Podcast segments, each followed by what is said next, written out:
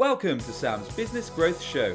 I'm Sam Dunning, a digital marketing, sales, and business growth evangelist. Tune in and subscribe today as I'll be interviewing business leaders, experts, and entrepreneurs from around the globe. You'll be learning their story, how digital marketing has helped them along the way, and exclusive tips and insights to help you skyrocket your own business.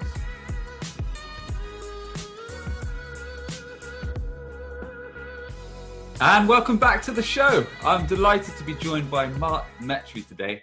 Mark is a Forbes featured keynote speaker. He's appeared in the Amazon Prime documentary series. Mark's host of the Top 100 podcast, Humans 2.0, with a huge 50 million downloads. He interviews renowned world class humans such as Gary Vaynerchuk, Lewis Howes, Tim Ferriss, and many more across the 500 episodes plus he's done so far. He's a best selling author of Screw Being Shy.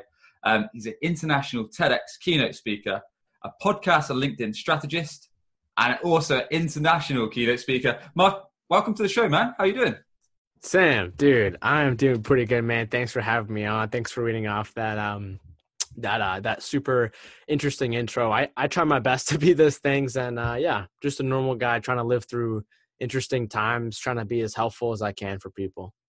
Thanks, mate, and uh, looking forward to our chat today. So there's there's a lot I want to cover with yourself, Mark. I'd really love to learn your story, so how you got to where you are now, and some of the lessons that you learned along the way. We want to learn your top business growth strategies, so some of the strategies you've utilized to do some of the awesome things that I've just read through there in terms of building up your podcast, releasing a number one book, and, and many more. And your top or ultimate rather digital marketing strategies. So some of the main channels that you've honed in and to, to be such a success. So if we could start from the top mark if we could learn a bit more about yourself where you grew up and just a bit more about how you got into the business world please my friend. Yeah of course. So for me uh, my parents my family is originally from egypt and oh, right, they immigrated to the us to america uh, like a year or two before I was born, and they came to this country with um, like two hundred dollars in their pocket, didn't speak the language, so I'm very much like a, a first generation American. Uh, didn't have any kind of connect connections, no network, nothing like that. And um, I remember growing up as a kid, just being a super crafty kid, like trying to uh, collect different kinds of baseball cards, Pokemon cards, trying to sell those, just trying to like just collect like just some random kid like doing some really interesting stuff. And um, for me, I ran into some uh, some struggles relating towards uh, social anxiety, uh, mental health, physical health. When I was around like 10, 11 years old, that uh, that definitely placed a lot of boundaries on my life. Definitely influenced my life now that I've gone older and I'm looking back at it today. And uh, you know, one of the ways that I was just coping through that, um, you know, I didn't really have a lot of friends, wasn't really a part of many group activities. Um, kind of got the tail end of uh, a lot of racism, things like that.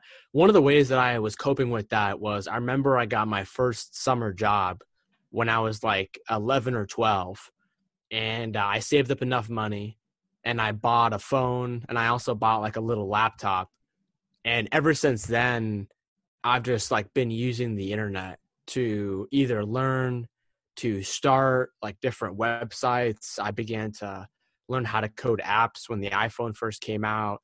Uh, i had uh, like some youtube channels when i was a kid like way back in like 2011 that i think one of them had like 35000 subscribers and i just did like so many like little random things that's and, pretty good um, man so what was the yeah. what was the first job that you had that you, you got the cash flow to, to do these things with? Uh, I was literally swept floors and did the dishes at a pizza store. oh, really? Sounds like a yeah, tough. I made uh, three dollars an hour. that was tough. So you saved up. Um, you worked through that and saved up uh, enough money to to get yourself a phone, some computer stuff, and you started a YouTube channel. Thirty five k is not a bad subscriber limit, especially for for a young kid. It's pretty decent especially back then too like youtube youtube wasn't even youtube like there was maybe nobody had like over a million follower or subscribers um i remember like when i told people about it they were like wait, you post videos of yourself on the internet? It was just like a crazy thing. Even though I'm still a young guy, I still remember when that was just so foreign and it was just so weird to a lot of people. It wasn't in the mainstream, but now everyone, you know, is doing yeah, it. Yeah, yeah. Um, I think for me, probably the first, uh, the first real uh, venture that I had was pretty successful. Was I ended up starting this little community, this Minecraft server, okay. in 2013 when I was about 15 years old, and um, you know, honestly, long story short, after like a year, it became the world's number one Minecraft server. I started making like six figures. We had like 10 million people on our website. It was like some crazy thing. That was Amazing. probably the first time. That was like my first little successful venture. And like that opened up a lot of other things in my Not life. Not a bad first venture then. Yeah, no, definitely not. Not at all. It's pretty fun too. that does sound really fun, dude. I've I've never played Minecraft. I've got friends that that have played it, and it looks like quite a cool game. So, how are you able to make that into such a success and, and make it turn over six figures? Because that's amazing, dude. Yeah, thank you, man. So I remember just uh, I remember just like playing this game with my friends, and we were just trying to play together in like the same community on the same server. And I remember all the ones that we had previously joined they all just sucked. They were right. slow, they were lagging, they didn't really have the things that I wanted to do. And so it was just like a very casual thing. I was just like, all right, the next day I just kind of Googled and I figured out how to start the server. And at first it was just me and some of my friends that I had met and we were just playing. And then eventually we decided to open it up to the public. And that's where it kind of really took on a life of its own. That's where we got a lot of people in our community that began to contribute ideas, features. Eventually, we began to hire people. We made like a little online store. Eventually, people started to buy things like uh, with different micro digital transactions through the game. Um, and uh, and yeah, I mean that that's really how it began to uh, to to start. It took on again a whole life of its own. I think at one point on our staff team we had like 40 people um, we had multiple servers. We had like a whole network. We had like a clothing line. Uh, we like partnered with a nonprofit to like help them raise money for like a summer.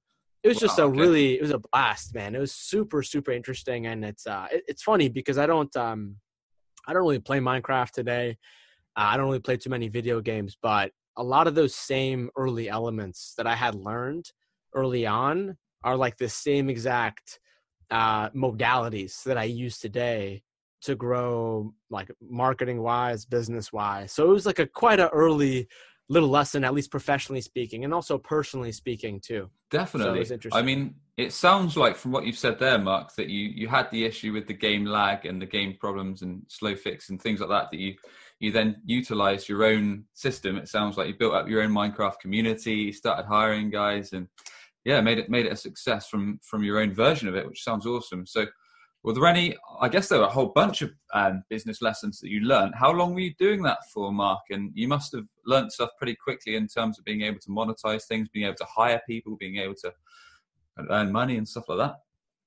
Yeah. So I started from 2013, November of 2013, and I um not got rid of it, but I uh, I don't own it anymore uh, and I gave that up in about the beginning of 2019, actually. Uh, even though I wasn't managing it previously, I had someone else managing it, but I was just, it's time for me to move on. Um, yeah, I mean, I, I learned so many things. I learned the reality of what it means to actually run a business in terms of like, especially if you have like a, a bigger business or just people that look up to you and you have a community and something goes wrong. I mean, that is terrifying and I had to like I remember so many times where yeah, I mean obviously it wasn't like life or death, but there were a lot of times where it was me staying up all night trying to fix these issues. It was me waking up in the morning and first thing I did when I wake up is go check to see what things were happening. You know, so like there were so sure. many different fires that I had to put out and it just um you know just kind of taught me the the humility and the radical truth of just what it means to be a uh, an entrepreneur. Whether you take it? I think probably the second thing that i've learned is that um you know i i found that the real especially if you are if you're like just starting out a business and it's like just you but even more so when you have employees i think the real growth of your business has to do with the growth of who you are as a operator as an owner when it comes to your psychology when it comes to your health when it comes to your mindset a lot of these things. And there were many times where i kind of realized like if i had focused on myself a little bit more like when it came to my my health physical my mental health i probably would have been able to do better things and bigger things. But i think a lot of us especially as entrepreneurs we we get in this very narrow angle of like just developing our business and not developing ourselves. And the reality is is those two are heavily heavily correlated. It's almost like a mirror. And so if you're neglecting one or the other then you're not going to see uh, you know a tremendous amount of growth. And like on my podcast for example i've had on people from like the co-founder of netflix to billionaires to really really successful entrepreneurs and businessmen and women who have told me that that's the truth of like so many times where they could have felt like they could have done more in the long term if they just stopped rested, maybe learned, researched, and figured out how do I best put myself in a psychologically, in a physically, in a mentally, in an emotionally and spiritually healthier way, because that growth is directly correlated to the growth of your business. And so a lot of it has to do with a lot of things that I talk about now like the book that I wrote called uh, "Screw Being Shy." It's all about how to how do you be yourself in front of other people, uh, people who struggle with shyness, social anxiety. Uh, it talks a lot on mental health. Um, I've had a lot of um, like business entrepreneurs endorse my book and say that it's a good blueprint for the average entrepreneur's mental health because um, you know the really interesting part was at the time where I was probably making the most money younger that was also probably when I was running into the biggest uh, kind of underlying emotional issues because um got it. you know eventually i think i think we're all born as humans and we're all trying to find our version of success.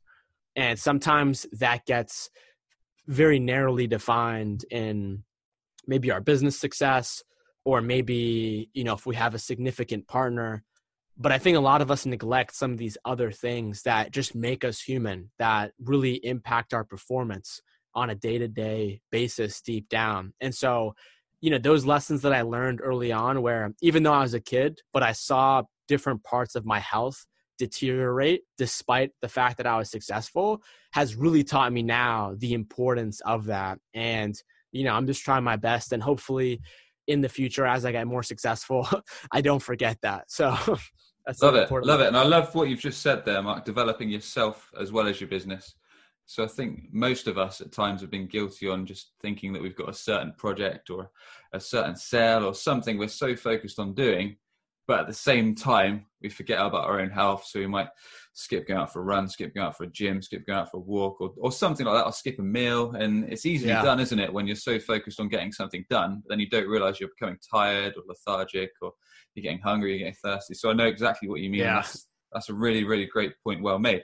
Okay so you did this minecraft business. It sounded like that went pretty good and then you passed it over did you and moved on to something else? Or what was next mark yeah, I passed it on, moved on to something else, and um, the next business that I started from that was a marketing agency that specifically focused on uh, businesses in the exponential technology sector. So companies okay. in uh, virtual reality, augmented reality, uh, blockchain, IoT, AI, and um, you know that's that's pivoted. We've shifted that from from what that is, but that was the other business that I started in 2016. So it was about three four years after that Minecraft server, and uh, you know major part of that was because one I um I I love technology in the sense of um you know I, I like if you I I feel like if you study human history and you look at overall what has improved the life of the average human,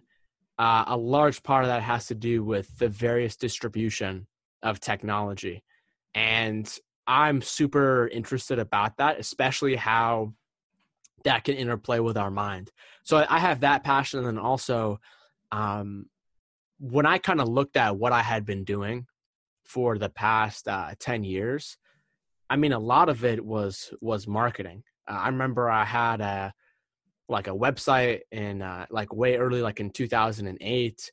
Uh, I was on social media. I was freelancing. I was trying to find ways to make money online.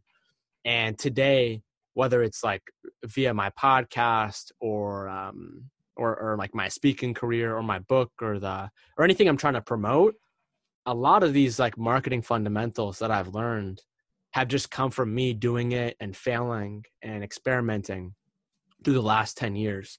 And so I definitely consider myself a marketer and I just try to, um, you know, use those skills to the best of my ability towards uh, conscious businesses and organizations.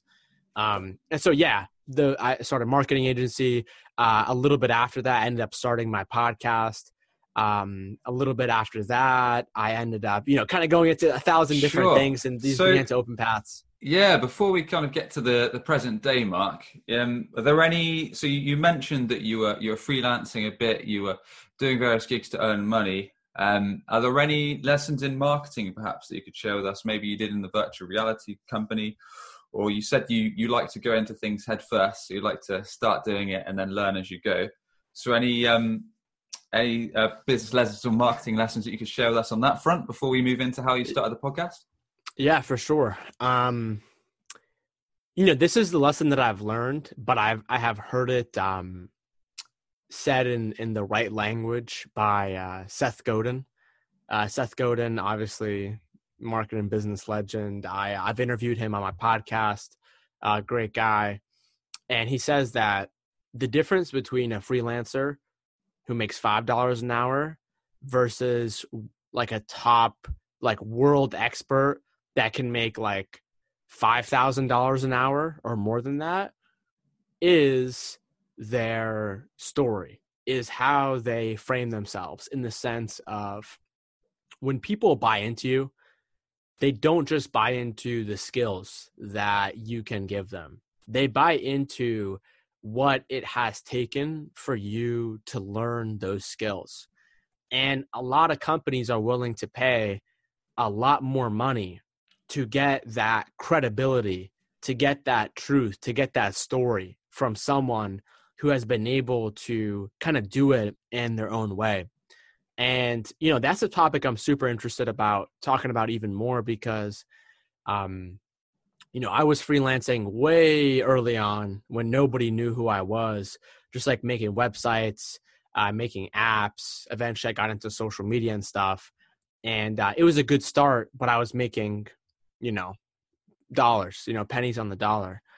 And now today, it's super interesting to see a lot of other freelancers kind of just getting into the market, especially if there is, um, you know, economic insecurity where people are trying to develop more than one income stream and just trying to find a way for people to, you know, how do you make a brand off that? You know, how do you go from someone who is just selling hours of your time to do these skills, kind of more black and white work, to developing a brand, gaining credibility, becoming a world top expert, and then being able to command that top dollar. So that's been a major um, interest of mine, like lately, since like the last uh, month or two. But um, but yeah, that's definitely a key key lesson that I have learned, uh, and especially for younger people too. Like I feel like a lot of people, whether you're in your 20s or 30s, a lot of us think that um, whether it's due to our past a lot of us think that there's no way we could get to the top of our industry or the top of our field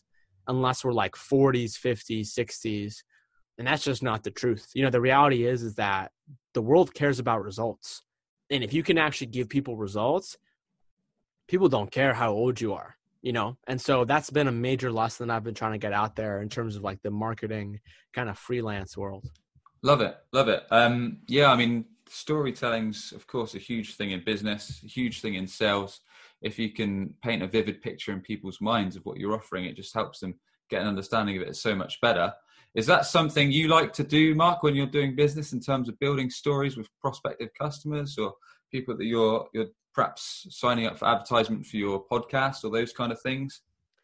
Yeah, definitely. So, um, so one of the things that I do is I run this uh, podcast acceleration program where I help someone start a podcast. I, I have clients of mine that um, uh, have podcasts that are in like the top 20 of their industry and then also help podcasters grow their already existing show and um and when i actually look at it a lot of my clients are introverts a lot of my clients are introverts just like i am and a major part of that is um, helping them like be able to tell their story and i've had on people who i've i've had on clients who have literally been uh, uh, I have this one client who's actually a billionaire in the UK, and she's she has like so many different kinds of successes, but she's never really told her her story.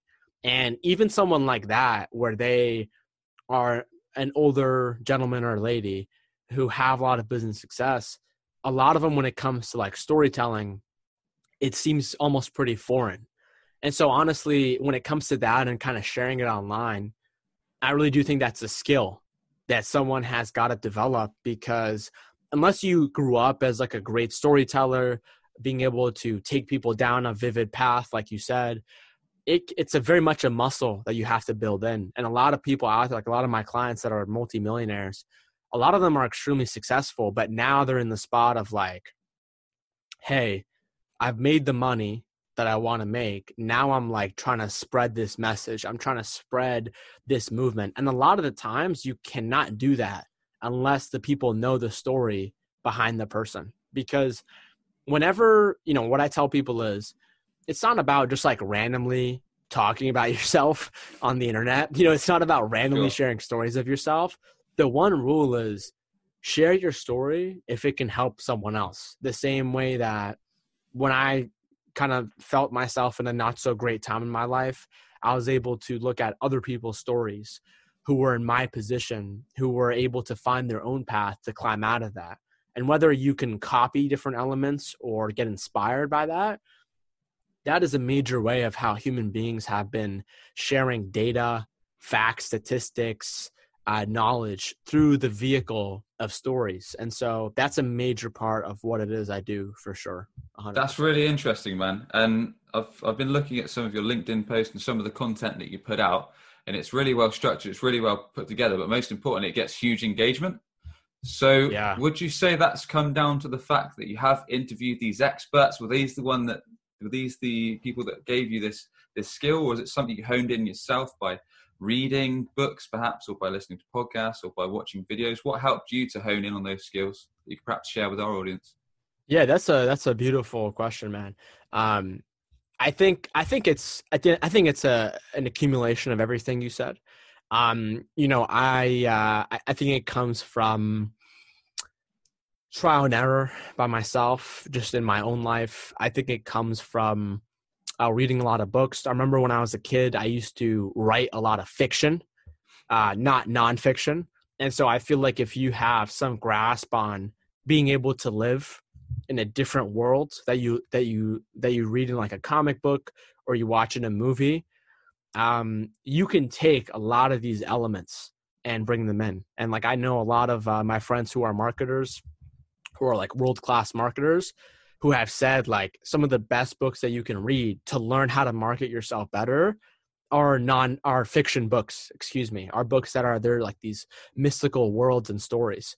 And so obviously you need a mix of that and then also nonfiction books you know? So um you know reading books by people like seth godin um and people like that that can help you teach your story. Super super interesting. And i honestly think the biggest thing is just um is just experimentation. You know, I've been posting mostly sure. every single day on LinkedIn ever since 2017. And not always I talk about my story. Sometimes I talk about other people's stories. Sometimes I don't talk about my story at all. Um, and so that that can come hand in hand. I think one part is uh, for sure like my story and the content of my posts. I think that's a major part of it. But then I also think that there are a lot of um, like more tactical things, more tactical strategies that you can do uh, specifically on on LinkedIn. And uh, you know that's why I'm a LinkedIn strategist. I also uh, have a course on LinkedIn that people can take, and I kind of walk through how I've been able to um, really build this significant platform because LinkedIn for me has probably been the number one grower of my podcast. It's probably been the number one grower of my business.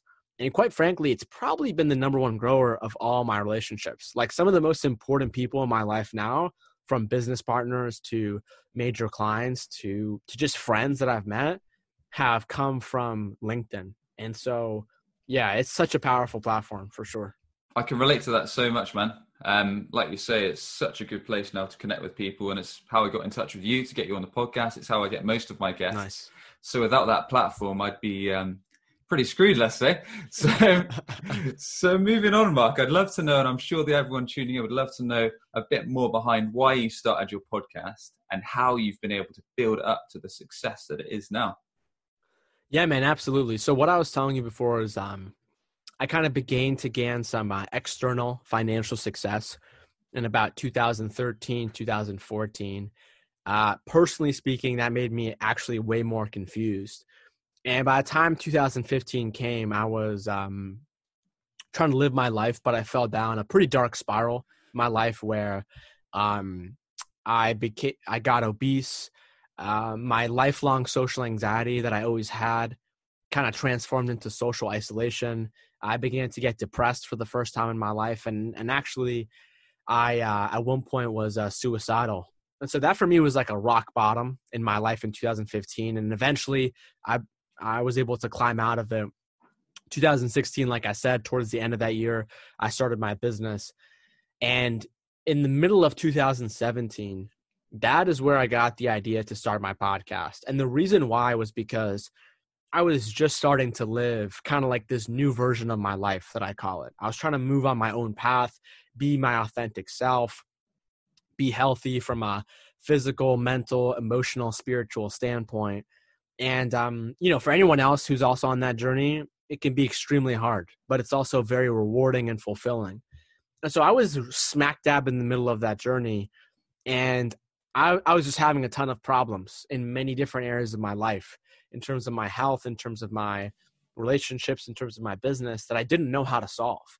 And so, just looking back on my life, I learned that other than doing and experimenting, one of the most powerful ways to learn something is to have a one on one conversation with someone who can sit down with you and they can teach you what they've done who is an expert or who is someone who has ample experience and their own story can kind of reflect yours.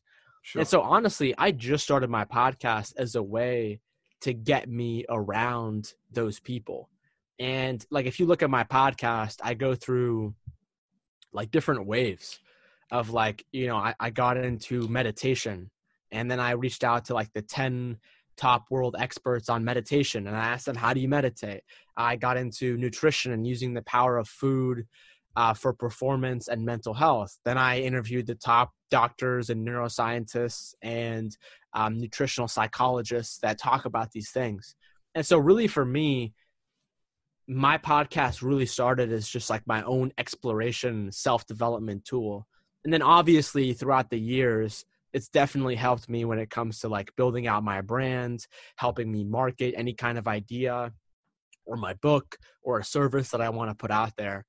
And so, yeah, I really just started it just for like the very uh, selfish purpose of trying to help myself. But as you continue to do that and you get people to listen, then eventually people say, you know, I, I struggled with these same issues and I listened to your podcast episode with this person and it helped me rethink things. And so it also became almost like a um like a system or a journey that other people can join in on and learn the same things that I was learning and kind of do their kind of like start their own version of a path. And so yeah, now it's just kind of a taking on a life of its own. Now it's like this crazy thing. But back then, the only reason why I started it was just to just to learn myself, like to create my own little education system because I felt like I didn't have the resources around myself to do it at that time. No, that's a great story, man. So it started off really for your own, like you say, one to one interviews with people and really topics that you wanted to learn more about yourself. And it sounds yeah. like from there, it started growing. People started reaching out to you with similar experiences, asking you questions, which is great. So where when came the point, Mark, when you thought, I could actually make a, a, business out of this, or I could start promoting my other service, my other products. When was that stage? Yeah. And how long, how far in were you? Yeah. So, so I remember my podcast really began to blow up and pop uh, towards the end of 2018, and that was the time where I just really began to just understand its potential. You know, I had different uh, people who were reaching out to me. I had different Fortune 500 companies who are reaching out to me, asking me how, you know, how do I do this? Can they hire me to do that?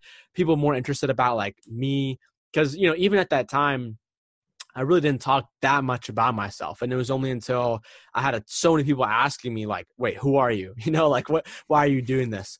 And so when that kind of stuff happened in 2019, like just last year, that is really where um, I was able to integrate the podcast in many different business professional areas um, in my life. You know, at first it kind of came through me just not even talking about it and people just coming to me and saying like, you know, you, your podcast has taken off. Can you help my company do this? Can you help me start my own podcast? Or I have a podcast, but I don't know how to take it and scale it to the next level.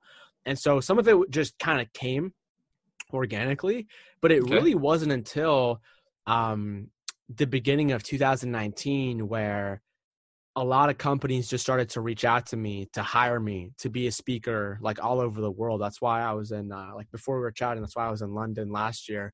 Got it. Um, all right. and then and then that with that comes you know you meeting a lot of business leaders a lot of ceos of a lot of uh, major companies asking you to do that too.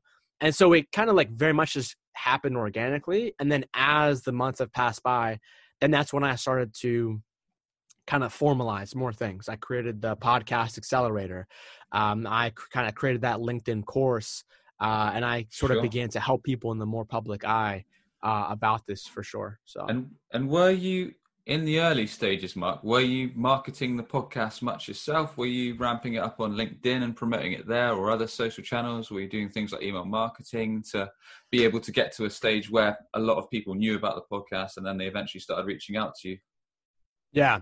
So honestly, the the biggest the biggest marketing that I really took on was probably two things. Uh, one was at the beginning of 2018, I remember just looking at the state of my podcast, and I had like just kind of started at this time. I wasn't really taking it seriously. And I remember just like thinking to myself, like, you know, I, I enjoy doing this a lot. And I remember looking out there at the other podcasts who had also started podcasts.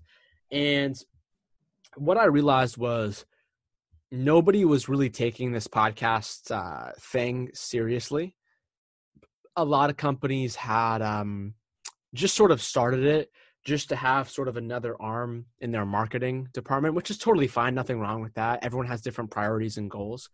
But I realized the people who were taking it seriously, everybody knew about them. And so the beginning of 2018, I remember I had this moment with myself where I was like, I really got to start taking this podcast seriously. And that's when I remember like learning about LinkedIn. I remember getting more serious about it in the sense of I started to reach out to more guests. I started to um, uh, like upload episodes much more frequently. I went from like doing one every two weeks to doing three every week to then eventually raising that even more. And it was eventually like just through that frequency, through me putting the reps and then also using LinkedIn as both um you know like what you said both a reach out like reaching out to people because what i realized was um a lot of entrepreneurs, a lot of people who have big brands, they may have like 500,000 followers on Instagram or they may have a million or two, but they probably only have like 25,000 or 30,000 followers on LinkedIn. And so I really used LinkedIn as a backdoor entrance to get me in touch with a lot of uh, really influential people, at least at the beginning. Now, LinkedIn is like much more saturated. There's a lot more people on there sure. now. So now it's a little hard, but it, this still stands true. And then I just began to like promote it like every single day in like a very organic way in the sense of like I I interviewed someone who was a LinkedIn expert like way early on and I was like, "Hey guys, here are three tips that I broken down and distilled from my podcast interview." And so I it was very much just like me highlighting other people's stories, me highlighting other people's expertise throughout the years, that eventually then, like I said, people then began to ask me like, wait, who are you? And then I would, you know, have um have my team make like different um like little podcast video snippets. I had my team kind of break down like this very um like intellectual information heavy information into like visually appealing pictures that I could post on my LinkedIn and my Instagram. Um, and so it was it was a lot of that, and uh, yeah, I mean probably the the first time where I'd say I uh, I really saw a lot of uh, impact on LinkedIn, so to speak, was remember it was after I interviewed Seth Godin, and I remember I put up uh, a little micro video of like 60 seconds of him talking about I don't remember what it was. I think it was like the education system or something. And I remember I put that up on there and that video just totally blew up. I remember it had something like something like 750,000 views, like thousands of likes. Nice. And the really interesting part about that wasn't just the fact that it, it got a ton of attention, but it was the fact that I had people who had re- who reached out to me who weren't even connected with me at all who sent me screenshots of their phone of they were connected to Seth Godin. They were in Seth Godin's network. And eventually what I learned about LinkedIn is if you tag someone in your video, even if they don't see it, even if they don't respond to it, then LinkedIn will eventually show people in Seth Godin's network the video that they were tagged in that I posted. And so all of a sudden I had these major business leaders, these CMOs, these massive marketers reach out to me because they all knew Seth Godin. And now some of them were more curious and interested about learning about me. And so that for me was really where I began to realize the power of LinkedIn. And then I just like went all in. And like today, I, I have a Twitter, I have an Instagram, I have a Facebook, but LinkedIn for me is the main thing because I would rather just, um, you know, of, of course, take an omni-channel approach to everything, just to, so I can sure. be in many spots. But really, I, you know, especially if you have limited resources, if you go all in and you become well known in that area, then you can use that to grow your other channels, your email, your podcast too. Um, and then the other thing that I'll say is that um, the podcast was really an invaluable marketing tool in the sense of, let's say I post, let's say I post on LinkedIn or I post on Instagram. And obviously, I don't own those platforms. So if the algorithm changes, maybe my followers don't see my post, they don't see my message. But obviously, on email, you don't have that. And on podcasting, too, when someone hits the subscribe to your show, they're listening to your episodes, even if they don't even check their social media. And so it just becomes a sort of another off channel approach that isn't connected to social media where people can still be reminded of your message and your content. So, um, love it. And yeah, and and the last thing I say, if I can, um, I, you know, I I know a lot of podcasters who um, have way bigger podcasts than me, who are uh, who have way bigger shows than me, who are really at the top level, and I've had a lot of chats with them. And really, the number one way to grow your podcast is to actually be a good host. And what I mean by that is like podcasting is one of those things where even if you walk in to this industry with a massive budget to put behind paid advertising, that's only going to go so far if your podcast episodes suck. And the number one, like the best form of marketing is word of mouth. And so, really, people only share podcasts when they listen to it. They realize that the host knows what they're talking about. They actually care about what they're doing. They've like done the research on the guest, and then they it makes for a good interview. And then that person goes and tells their friends about it. You know, that's how all podcasts grow at the end of the day. And like that's how you've seen like there have been many billion dollar companies who have stepped into the podcasting who have thrown up a ton of money behind it, but yet it's still not as big as my podcast, for example, or other people's podcasts because they just their host just doesn't have the the heart. They don't have the mind. They don't have the the humility the spirit that actually shows people behind it. And so yeah i mean a lot of it is can it can be tactable but then a lot of it is just like what are you actually talking about? How are you saying it on your show? So all that stuff kind of comes in together. Great stuff, Mark. You've dropped some absolute gold there, my friend. So, in terms of LinkedIn and in terms of podcasting, a few things I'd love to discuss a little further. The first point you made about LinkedIn being a backdoor entrance, I love that. Um, and I'd agree, actually, even though at the time this episode will go out, will be within 50 episodes dropped. But we've been nice. fortunate enough to get some really big guests um, in, in a short space of time. And nearly, I'd say probably 99% of the guests that I've managed to get on here was all through LinkedIn. So literally nice. connecting with them a personalized request and, and going yes. from there really, or utilizing the network that I already had to, to get an intro to then connect with the guest. Um, so we've been very, yeah. very fortunate on that front. And like you said, a lot of um, a lot of people or a lot of let's say famous people or well-known people that you might want to get onto your own podcast for anyone tuning in may have a huge following on facebook a huge following on instagram but quite a lot of them have quite a smaller network on uh, linkedin even today so yeah, and the really interesting part too is like, um, I love what you said about personalizing the connection request. That's so important. But another part of it too is just the fact that um, even though they may not have that many followers, a lot of these people have like their assistant or their business manager looking at their LinkedIn accounts because a lot of them get business inquiries for speaking or through other means through LinkedIn because that's where a lot of the business world is. And so there's a good chance that they will see your message even if that's not where they have the most amount of followers. So that's that's invaluable. I love that you said that. So love that, love that. And in terms of podcast, you, you raised another good point. You can chuck all the money Sho- shovel all the money you want into paid ads, but if, if the content's no good, it's, it's not going to get anywhere, which I completely agree with. Have you got any tips for anyone that's aspiring to be a, a podcaster or anyone who's just set up their own podcast on how they can actually make the content decent? This might help yeah. me as well, Mark. So is, is, it about asking good questions? Is it about being upbeat? Is it about being curious? Or what would you say is the, the way to go?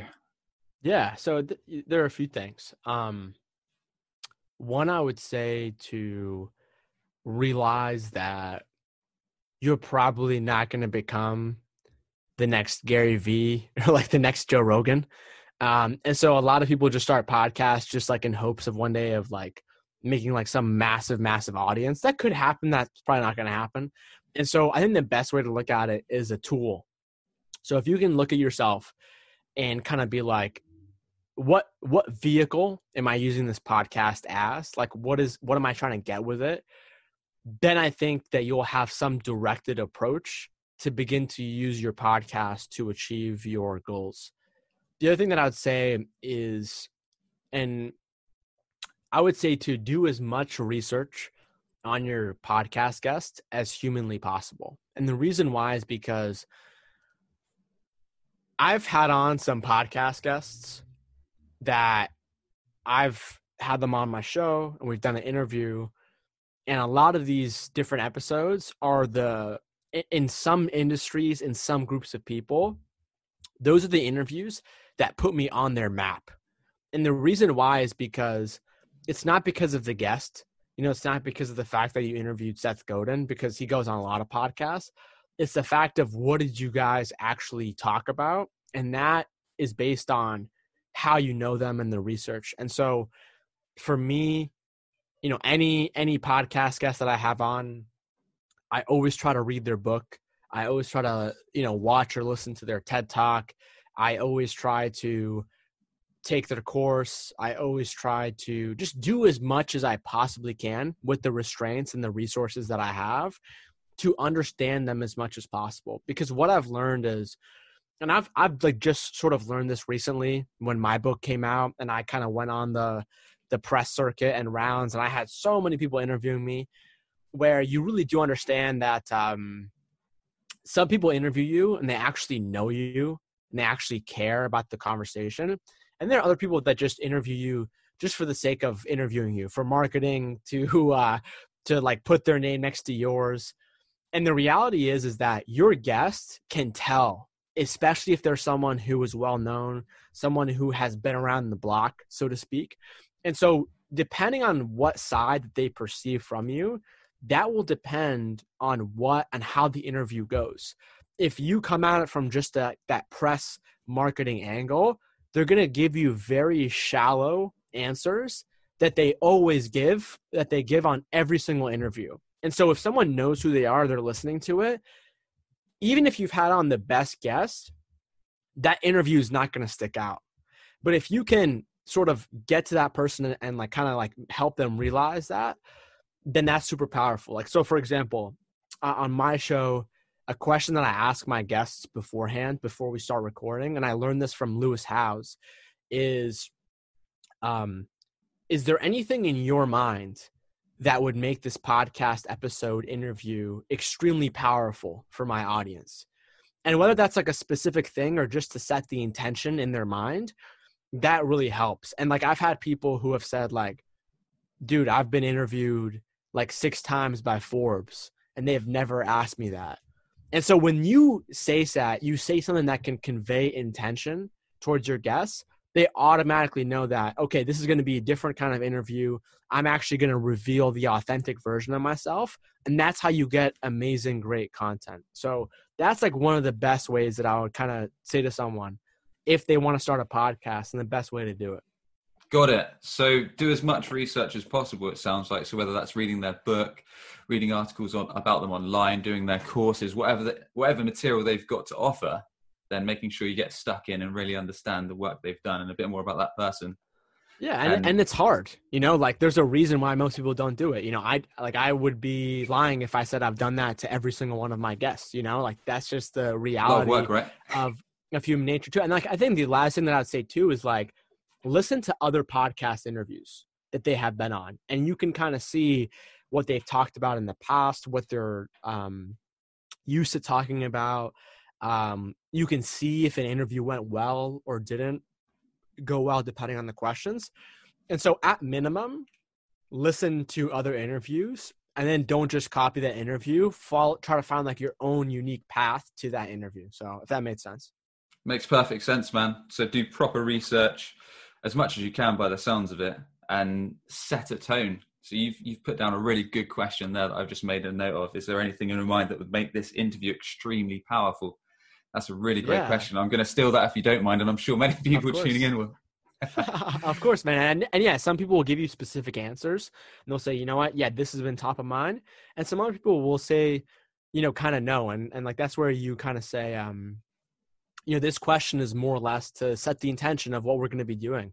And and like the really interesting part about that too that's so important is especially if you're doing these things like virtually too um you don't know what was on my calendar before or after this. You know you don't know if i just came out of like a super intense business meeting or if i have just been doing nothing all day. And so some people's minds may be in a totally different spot than actually interviewing. But when you ask that question in the beginning, it just kind of like, oh, okay, like let me like actually focus on what we're going to be doing here for the next 45 minutes so that it's meaningful and it actually makes it worthy for your audience and for my time too. So that's a massive piece of it too.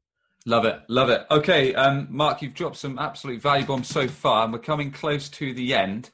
Before that, I want to know, and I'm sure everyone tuning in would like to know, how did you go about it? It sounded like Seth Godin was perhaps one of the biggest guests you got on first. Correct me if I'm wrong. That then caused a ripple effect.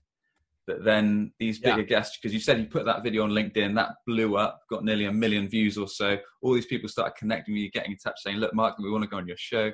Um, so, how did you get him on? Let's let's let's hear yeah. the secret, man, if we may. yeah, this is this is it, man. So I remember, so I remember, um, I interviewed someone that day, and this guy was a well-seasoned podcaster, very well known, and he was telling me that, um, he was telling me that, like, I was kind of asking him, like, how do you get on big guests? That was like my general question. And he kind of like ran me through some different scenarios of previous guests and previous stories that he's had on. And he told me that in order to have Seth Godin on his show, Seth told him that he needed to have like a minimum of like 400 episodes. And then also he had to email Seth and like ask him like 50 different times throughout like the course of three years. And I remember just like thinking about that. And after the interview was done, I remember just like looking back and just being like, you know what? I'm I'm gonna try to go for this. And I think my show was at like I think I had done like a hundred episodes, or like it was just under that, or it was like eighty okay. or something. I'm not sure. And I remember I just sat down. I whipped out my laptop. I started writing this email to Seth Godin, and I told him, you know, hey Seth, I um big fan of your work. You know, I remember when I read this book of yours, it totally changed how I represented myself on the internet. And um, I have this podcast, and I've interviewed um, this person, th- that person, and this person who I know know Seth Godin, like are friends with him in real life, who I've had on my show. And then I like just told them just like a little bit about like myself, like a little bit about my background. And I remember he responded back in like 17 minutes and he said, Yeah, let's do it. Are you free tomorrow at like 11? I was like, All right, let's do it. And so it was like a very like quick, immediate thing. And, and I think the real thing that I realized right then and there was just the power of like cause and effect. Of like, I had heard this idea from this one guy. I then took this idea and I just, I just did it. I just wrote it out and then I got an immediate answer 15 minutes later. And then the next day I interviewed him. And so it was very much just like a uh, anything is possible. You can have anyone on your show, you can do anything. All you have to do is you have to go for it. You have to learn a little bit. You have to be smart about it. You have to do your research. And you also have to realize that it's going to be yeses and nos. You know, if Seth Godin didn't say yes to me, um, I'm sure he would have said yes at some other point. You know, who knows? Maybe after 400 episodes. But um, but but that's really it. It really taught me that that all these things are kind of possible. And yeah, I mean, ever since then, I've had on a ton of crazy, well-known guests that are actually worth their weight and worth their salt for for what they speak on. And so, yeah, it's been a crazy journey. But that for me was like the first thing that just taught my brain of like, okay, you can you can do anything on your podcast. Awesome, man. And it sounded like that email that you put together had a bit of everything. It sounded like it told a bit of your story. It told, it had things that um, Seth could perhaps relate to because you knew guests or you had guests on your show that he was actually connected to, and yeah, just dropped all these different different bits and pieces about what you've done, how you can bring him on, and guests that he could relate to, and then he replied quickly, so obviously did the trick. And yeah, no, completely agree that you've got to hear a certain amount of names before you hear a yes, and that's that's more likely to be the case with the more reputable people and the more well-known people you're, you're reaching out for, um, and that, that makes perfect sense. Okay, man. Well, yeah, we've we've learned some great stuff in terms of how you've been able to to scale your own business, how you've scaled your podcast, and how you've got got to where you are now. I'd love to learn a bit more about the book. Perhaps we can talk about that at the end. But I'm aware that we're getting close to time now. So, in terms of habits, Mark, are there any daily habits that you've got yourself or any that you try and stick to that you think have been important to, to your self development or to your success? Yeah, for sure. Um, you know, I live in uh, I live in Boston, Massachusetts, so it's kind of like uh, it's kind of like the UK at times where things can be cloudy. But the best thing I've learned is uh, as early as you can, if you can go for a walk in the morning in the sunlight preferably ideally without you like checking every single email and every single social media platform first and just kind of like giving your body and your brain uh space to to express to walk to to move i find that really helps calibrate my mind um the second thing is um your food nutrition i mean i think a lot of people um underlook this or they just kind of briefly uh, mention it in like exercise and a healthy diet. Um, I honestly think that what you put in your mouth is probably the top three decisions that you'll make throughout your entire day. And I'm someone who has studied a lot about neuroscience, about mental health. And the craziest part is that a lot of the things that we do have a lot to do with uh, our brain and different neurotransmitters that are firing. Uh, this this is talked about by leaders to to mental health professionals, and uh, a key neurotransmitter that is responsible for controlling our mood, controlling our appetite, our sleep, how we talk to other people, is called serotonin. And the really interesting part about this chemical is that 90% of it isn't even in your brain. 90% of it is in this thing called your gut microbiome which is when you eat food, that is the first system that processes it and then it sends it off to the rest of your body to digest and process. And so when you actually look like underneath the surface of mental health, a major part of this neurotransmitter controls our mental health and that is largely predicated on the foods that we eat. And the really interesting part about this, unfortunately, is that so, for example, in Europe, the European Union has like banned over 500 different uh, chemical additives, uh, uh, processed ingredients that food manufacturers are not allowed to put in their food. But yet, if you go to America, all those things are in those supermarkets. And the worst part about it is it's by the same companies. They just make a version for Europe and they make a version for America. And so, staying clear of those processed ingredients, um, if you're susceptible to these issues, especially early on, can be extremely detrimental for your mental health. And for me, kind of the chapter where I talk about this in my book is called uh, First My Gut Broke and Then My Brain Broke. And I talk about the time where when I really fell down mentally, that was also where my gut microbiome and my physical health suffered. And so, honestly, through talking to a lot of successful people, they all know this. They all have certain diet health regimens of things that they eat and things that they don't eat. And a good general rule of thumb is that there's no such thing as a universal healthy diet because we're all different. All of our guts are different. But staying clear of artificial chemicals, preservatives, that is a pretty good place to start. And in some places, depending on where you live, that can be easier or harder than others. And so, yeah, definitely food. Look at what you're eating in your mouth and definitely just try to incorporate some sort of uh, natural movement. You know, of course, we all know exercise is important, sure. but implementing some sort of a natural movement where, like, you're not sitting down all day in like throughout all your meetings for four hours. Like you have to get up every while and take a short walk, maybe do some push ups, some jumping jacks, because that's how we were all evolutionary created. And if you do that, that'll set you up for high performance. Um, and yeah, last thing I'll say about the book is um, Screw Being Shy. People can get it on uh, Amazon, of course, uh, Barnes and Nobles.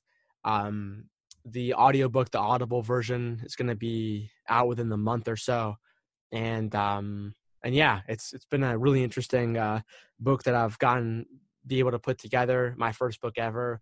It's gotten some great feedback. Became a bestseller. Has been endorsed from people who are uh, billionaires to uh, psychologists to neuroscientists to um, a lot of amazing people. So I'm super grateful and uh, hope it's helpful. Hope it's helpful for people who struggle with their mental health, who struggle with being themselves in front of other people.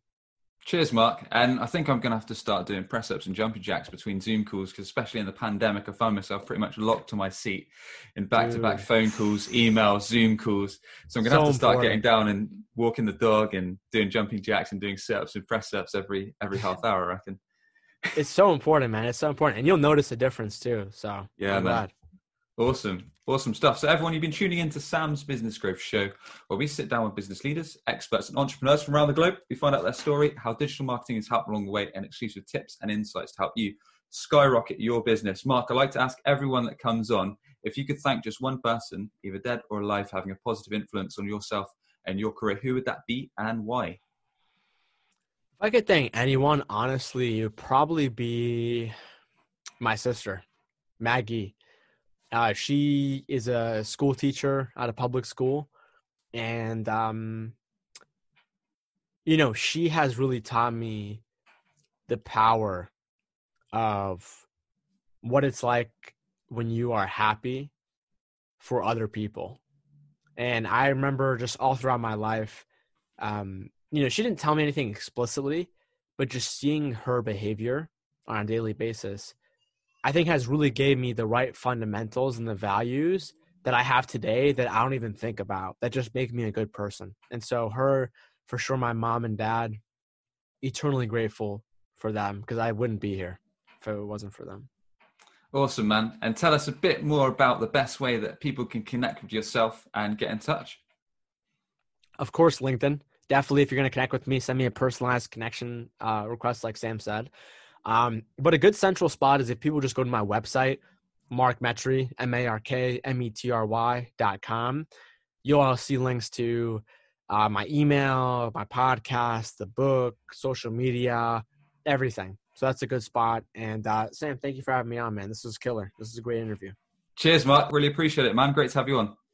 Yeah, man. Great to have you. Great to be on. Cheers, dude. Are you tired of constantly hunting for new customers? You could be missing out on regular inbound opportunities, all because your website isn't on the first page of Google. Perhaps you're already spending lots of money on advertising, but your website is failing to convert all of your hard earned visitors into a consistent flow of new customers. If you'd like to learn more about our unusual approach that brings ideal clients straight to you, connect with Sam Dunning on LinkedIn or book a free 20 minute consultation via webchoiceuk.com. That's webchoiceuk.com. Subscribe today for more digital marketing, sales, and business growth tips from the experts.